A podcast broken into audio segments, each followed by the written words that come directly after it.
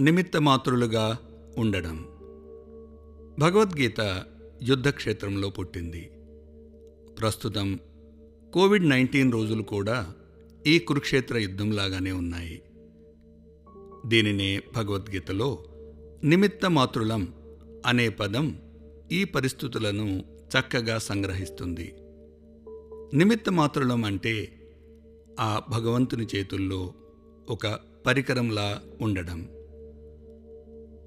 అర్జునుడు శ్రీకృష్ణుడి యొక్క వాస్తవికతను ఉన్నది ఉన్నట్లుగా యథార్థంగా చూడాలనుకున్నాడు.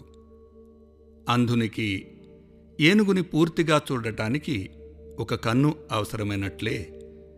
అతనికి కూడా దాన్ని గ్రహించటానికి అదనపు ఇంద్రియం అవసరమయ్యింది. తన విశ్వరూపాన్ని చూడటానికి శ్రీకృష్ణ భగవానుడు అతనికి దివ్య దృష్టినిచ్చారు. తన వాస్తవికతను చూపించటంతో పాటు శ్రీకృష్ణుడు అతనికి భవిష్యత్ దర్శన ప్రాప్తిని కూడా కలిగించారు.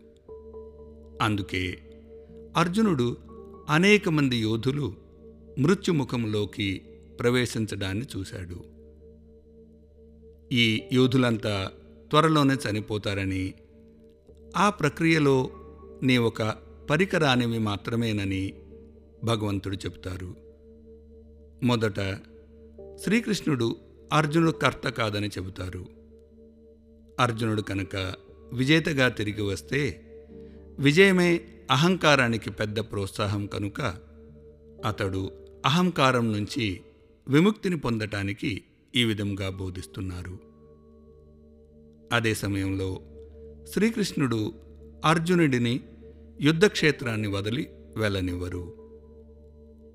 నిమిత్తమాతృలుగా ఉండడం అంటే ఆత్మజ్ఞానంతో అహంకార రహితులుగా ఉండడం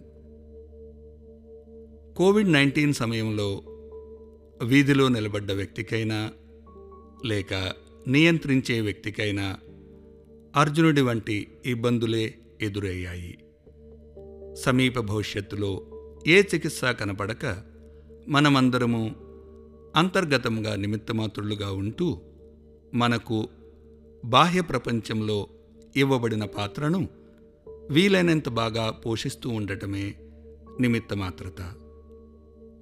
ఈ చిన్న అవగాహన జ్ఞానం అనేక అంశాలకు వరం కావచ్చు.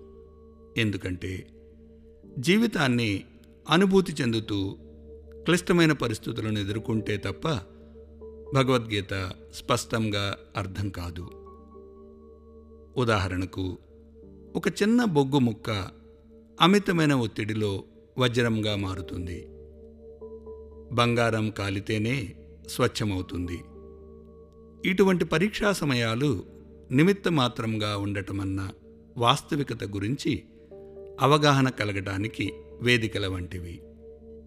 ఈ చిన్న అవగాహనకు మనల్ని శరణాగతి పదంలో అంతరాత్మ వైపు తీసుకెళ్ళే సామర్థ్యం ఉంది.